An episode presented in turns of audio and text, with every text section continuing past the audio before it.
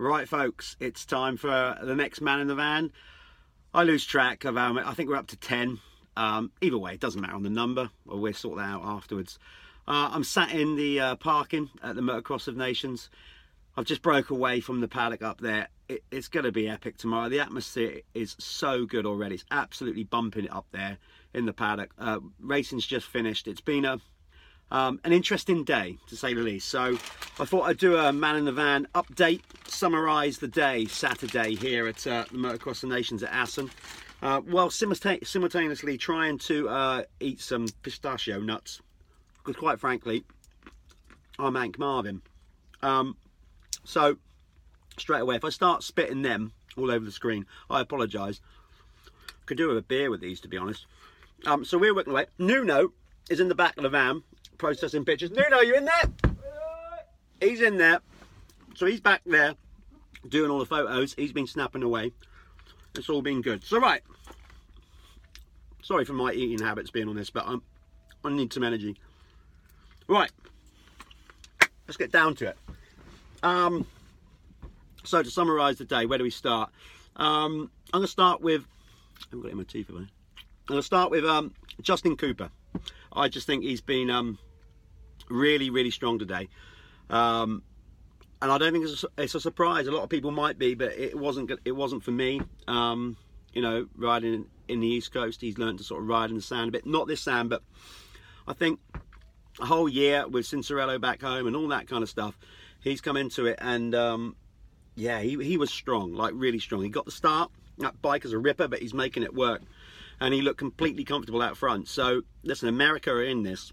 And anybody who's ruled him out I know tomorrow is going to be different conditions and all that kind of stuff, but you know that they're, they're strong, and his results alone can drag them forward and give them a load of extra impetus with uh, Anderson and Osborne, who I wouldn't say struggled.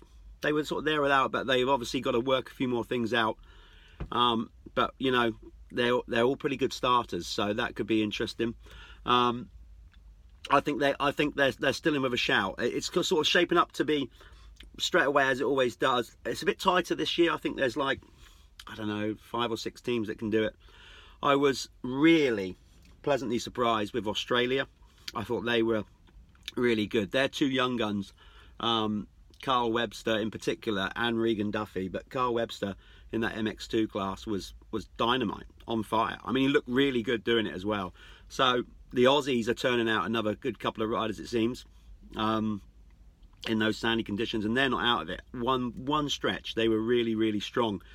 On the flip side, um, France, I just see this what I'm wearing here. If they make it on a podium, I will. I won't say eat my hat because obviously I won't be able to digest it, but I, I'll give it a good chewing um, because I just cannot see them keeping this streak going, and I think it's going to be really hard for them to, to make the box. You know, Maxime Renaux was was good and solid, as was Tixier, but Gautier didn't look his normal self. But he, you know, he always steps up to the plate. But I honestly think it's a step too far this year for those guys. Belgium, um, they looked really strong.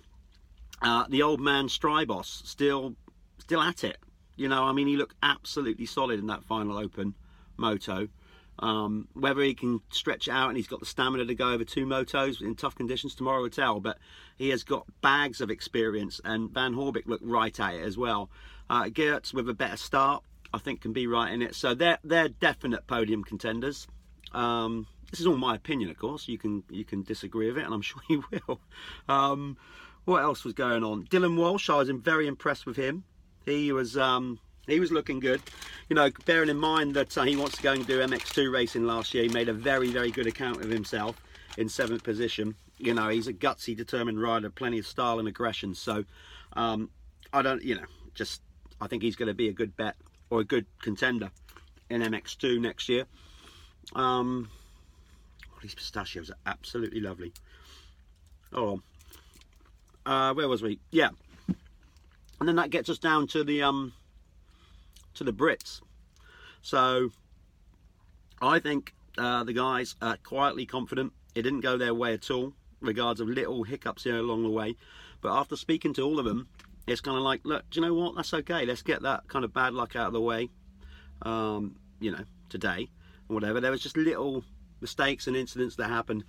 But overall, their speed and stamina towards the end of the race bodes well. And, um, you know, yeah, with the weather turning, because we're obviously talking about that, I've done enough interviews throughout the day with the lads. Hopefully, you've been watching them. But um, the weather forecast, I've just checked again, is is still looking like it's going to be terrible. It's now just gone six o'clock here.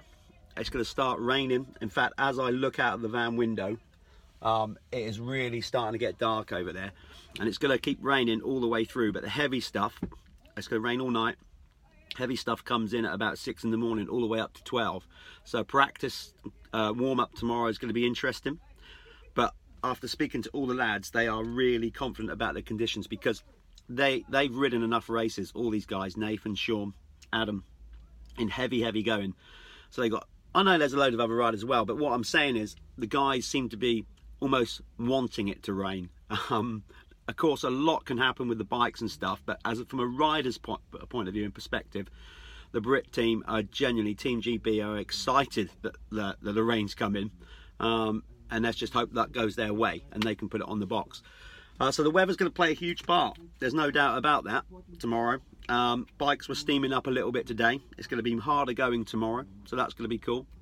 The atmosphere here is, as always, brilliant. Now, we can bang on about the track and how it's not an old school track and we're at this modern facility and all that kind of stuff.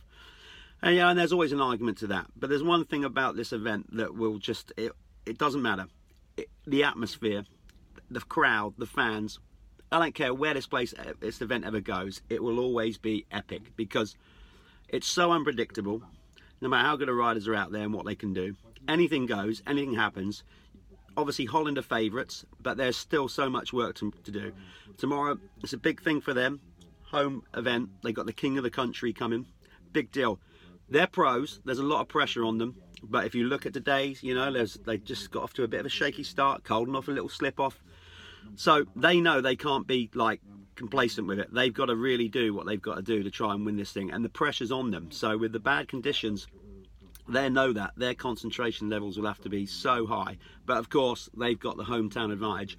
Already in that grandstand today, it was going nuts every time any of the uh, the guys came along and went past. So the atmosphere is going to be absolutely brilliant tomorrow. It's going to be lashing down like a good old festival. You know, people will just embrace the weather, deal with it. They won't care. There'll be people rolling around, not so much in the mud because we're at the hard pack circuit. Uh, we're you know got hard standing and all that. But um, you know you're still going to find a few fans rolling around in mud in the campsite and whatnot. So it's going to be great. Um, and that's it. Predictions. Um, I obviously went with earlier on the week that uh, Holland led with the heart, GP, uh, GB for second, America third. Have I changed that? I think I probably have a little bit. I'm still putting us for second, but um, third, I, I, think the Belgians are look, looking strong. So I'm going with the heart over there. Come on, GB, you can do it. You know, beyond beating Holland, it's gonna be a tough ask, but who knows? So that's the beauty of it. Um, and that's it. I'll stop it there while I stuff my fat face. Um, yeah, everybody have a great evening wherever you are in the world. And tomorrow, um, buckle in because it's going to be a wild old ride. Um, I'll catch up with you tomorrow. More reports and updates, certainly on Team GB. I'll be following them around and doing that. And uh, I hope everybody has a great night and we'll catch up tomorrow. So until then, everybody take care. I'll be back with you tomorrow. Over and out.